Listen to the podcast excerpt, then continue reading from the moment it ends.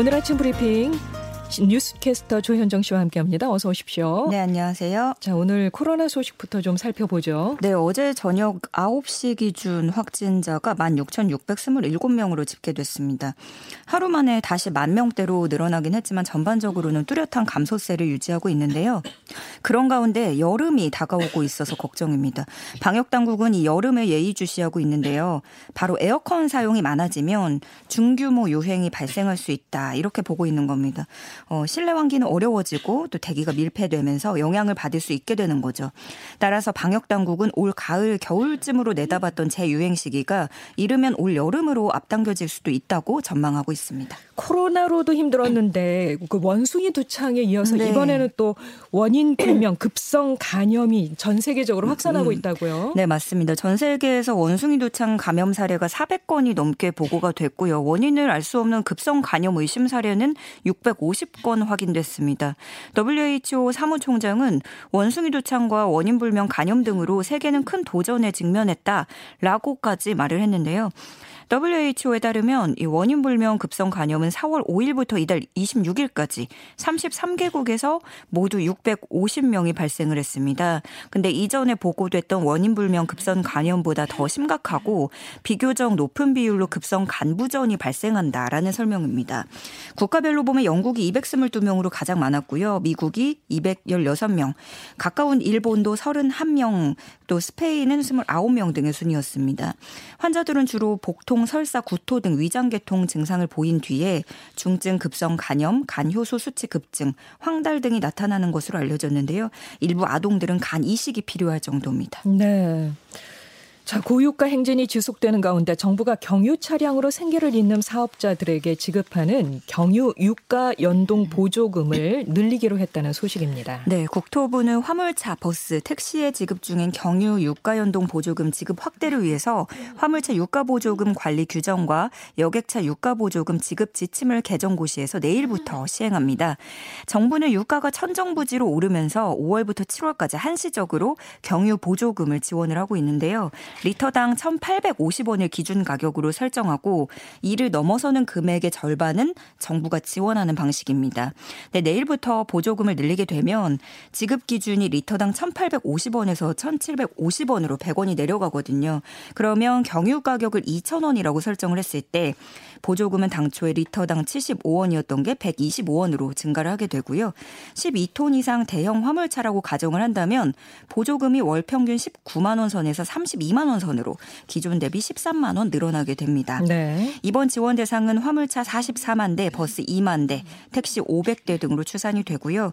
국토부는 보조금 지급 시한도 당초 7월 말에서 9월 말까지로 2개월 연장했습니다. 이번 조치로 유류비 부담이 조금이나마 완화되길 기대해 봅니다. 자, 우크라이나로 가보겠습니다. 우크라이나 동부 돈바스 지역에 러시아군이 총공세를 펼치고 있다고 합니다. 어, 이 지역 전체를 장악할 가능성이 커졌다고 하는데 현재 상황 어떤 걸까요? 아, 네. 외신에 따르면 러시아군은 현지 시간 29일 루안스크주의 보급 요충지인 세베로도네츠크에 대대적인 공격을 가했습니다. 이 지역은 우크라이나 정부의 행정 중심지 역할을 해온 곳인데요. 루안스크 주지사는 수일간 세베로도네츠크를 포위 공격한 데 이어서 시내 진입 공격까지 시작을 했는데 포격이 너무 심해서 사상자 파악도 어렵다라고 전했습니다. 그러면서 러시아군의 포로가 되지 않기 위해서는 즉각적인 퇴각도 고려해야 한다. 덧붙였는데요. 여기 인구가 약 10만 명인데 최근에 세면이 러시아군의 포위가 돼서 집중 공격을 받았고요. 네. 우크라 당국이 추산하기로는 민간인 1,500여 명이 숨진 것으로 잠정 집계하고 있습니다. 무자비한 학살이 자행되고 있는 것 같은데 이 세베로 도네츠크 지역이 지리적으로도 굉장히 중요한 곳이라고 하잖아요. 네, 네. 이곳은 면적이나 도시 규모가 그렇게 큰 곳은 아닌데요.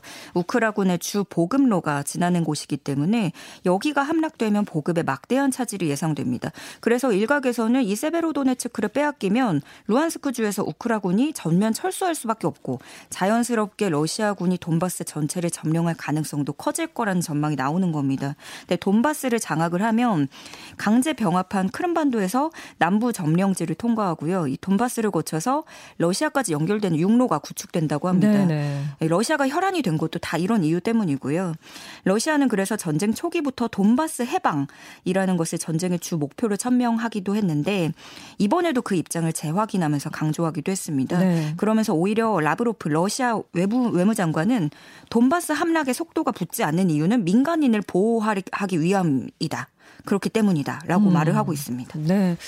아, 심지어 사용이 금지된 무기 그 테르미 소이탄을 음. 투하했다는 주장도 나오더라고요. 예, 이 테르미 소이탄이요 악마의 무기라고 불립니다. 시가 지나 밀림, 군사시설 등을 파괴하거나 무력화시킬 때 사용하는 폭탄인데요. 연소시에 섭씨 2,500도까지 오르고요. 인체에 닿으면 뼈와 살이 녹아서 사망에 이르는 것으로 알려졌습니다. 네. 소위탄으로 발생한 불을 끄는 건 사실상 불가능한 것으로도 알려져 있고요. 그래서 1980년에 스위스 제네바에서 채택된 협약에 따라서 사용이 금지됐습니다. 그런데 외신 종군 기자들에 따르면 어, 지난 27일 러시아가 소위 로켓을 사용을 했고 우크라군은 가장 야만적이고 잔혹한 무 기들과 맞서고 있다라고 전했습니다. 영상도 공유를 했는데요. 하늘에 이제 탄약들이 밝게 우수수 타오르면서 음. 비처럼 쏟아지는 모습이 담겨 있었습니다. 아, 정말 안타깝고 걱정이 되네요.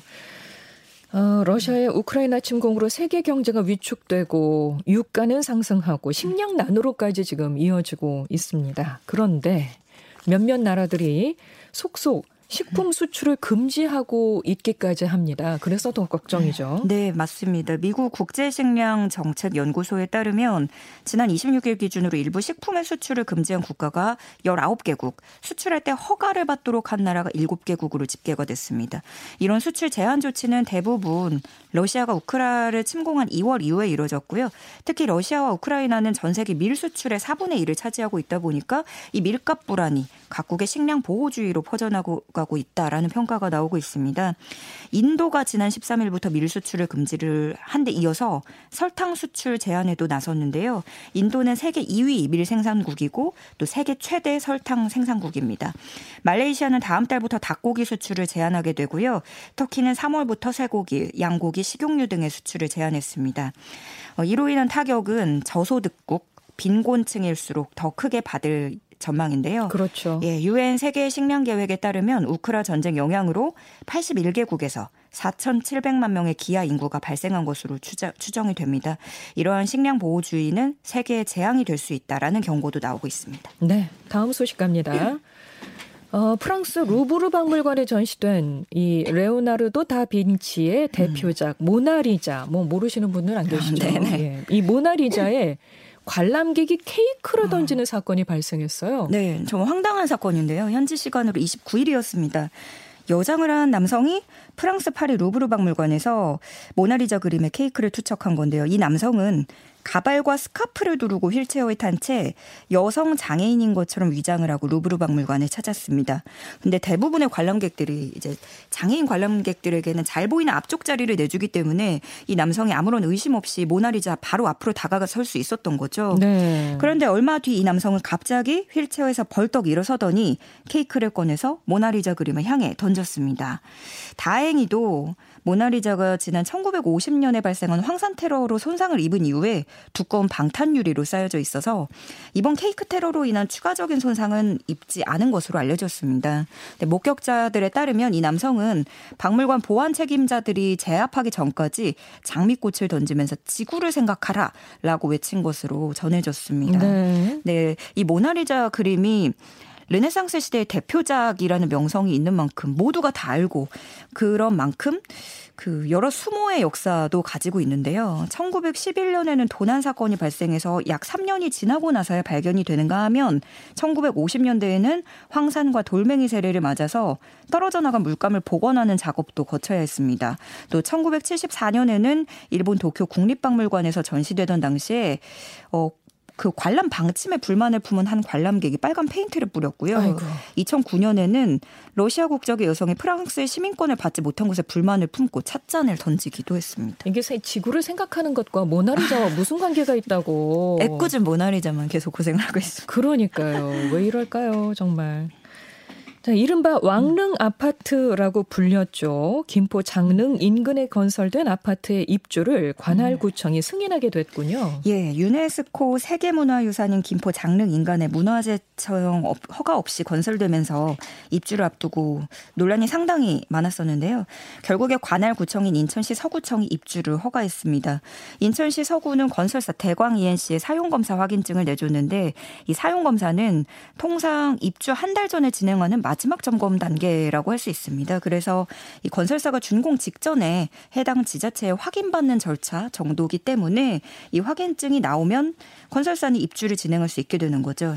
앞서 문화재청은 검단 신도시 3,400여 세대 아파트 44동 중에 19개 동의 공사를 중지하라고 명령을 했지만 건설사들이 집행 정지 신청을 냈고 법원이 이를 받아들이면서 공사가 재개됐습니다.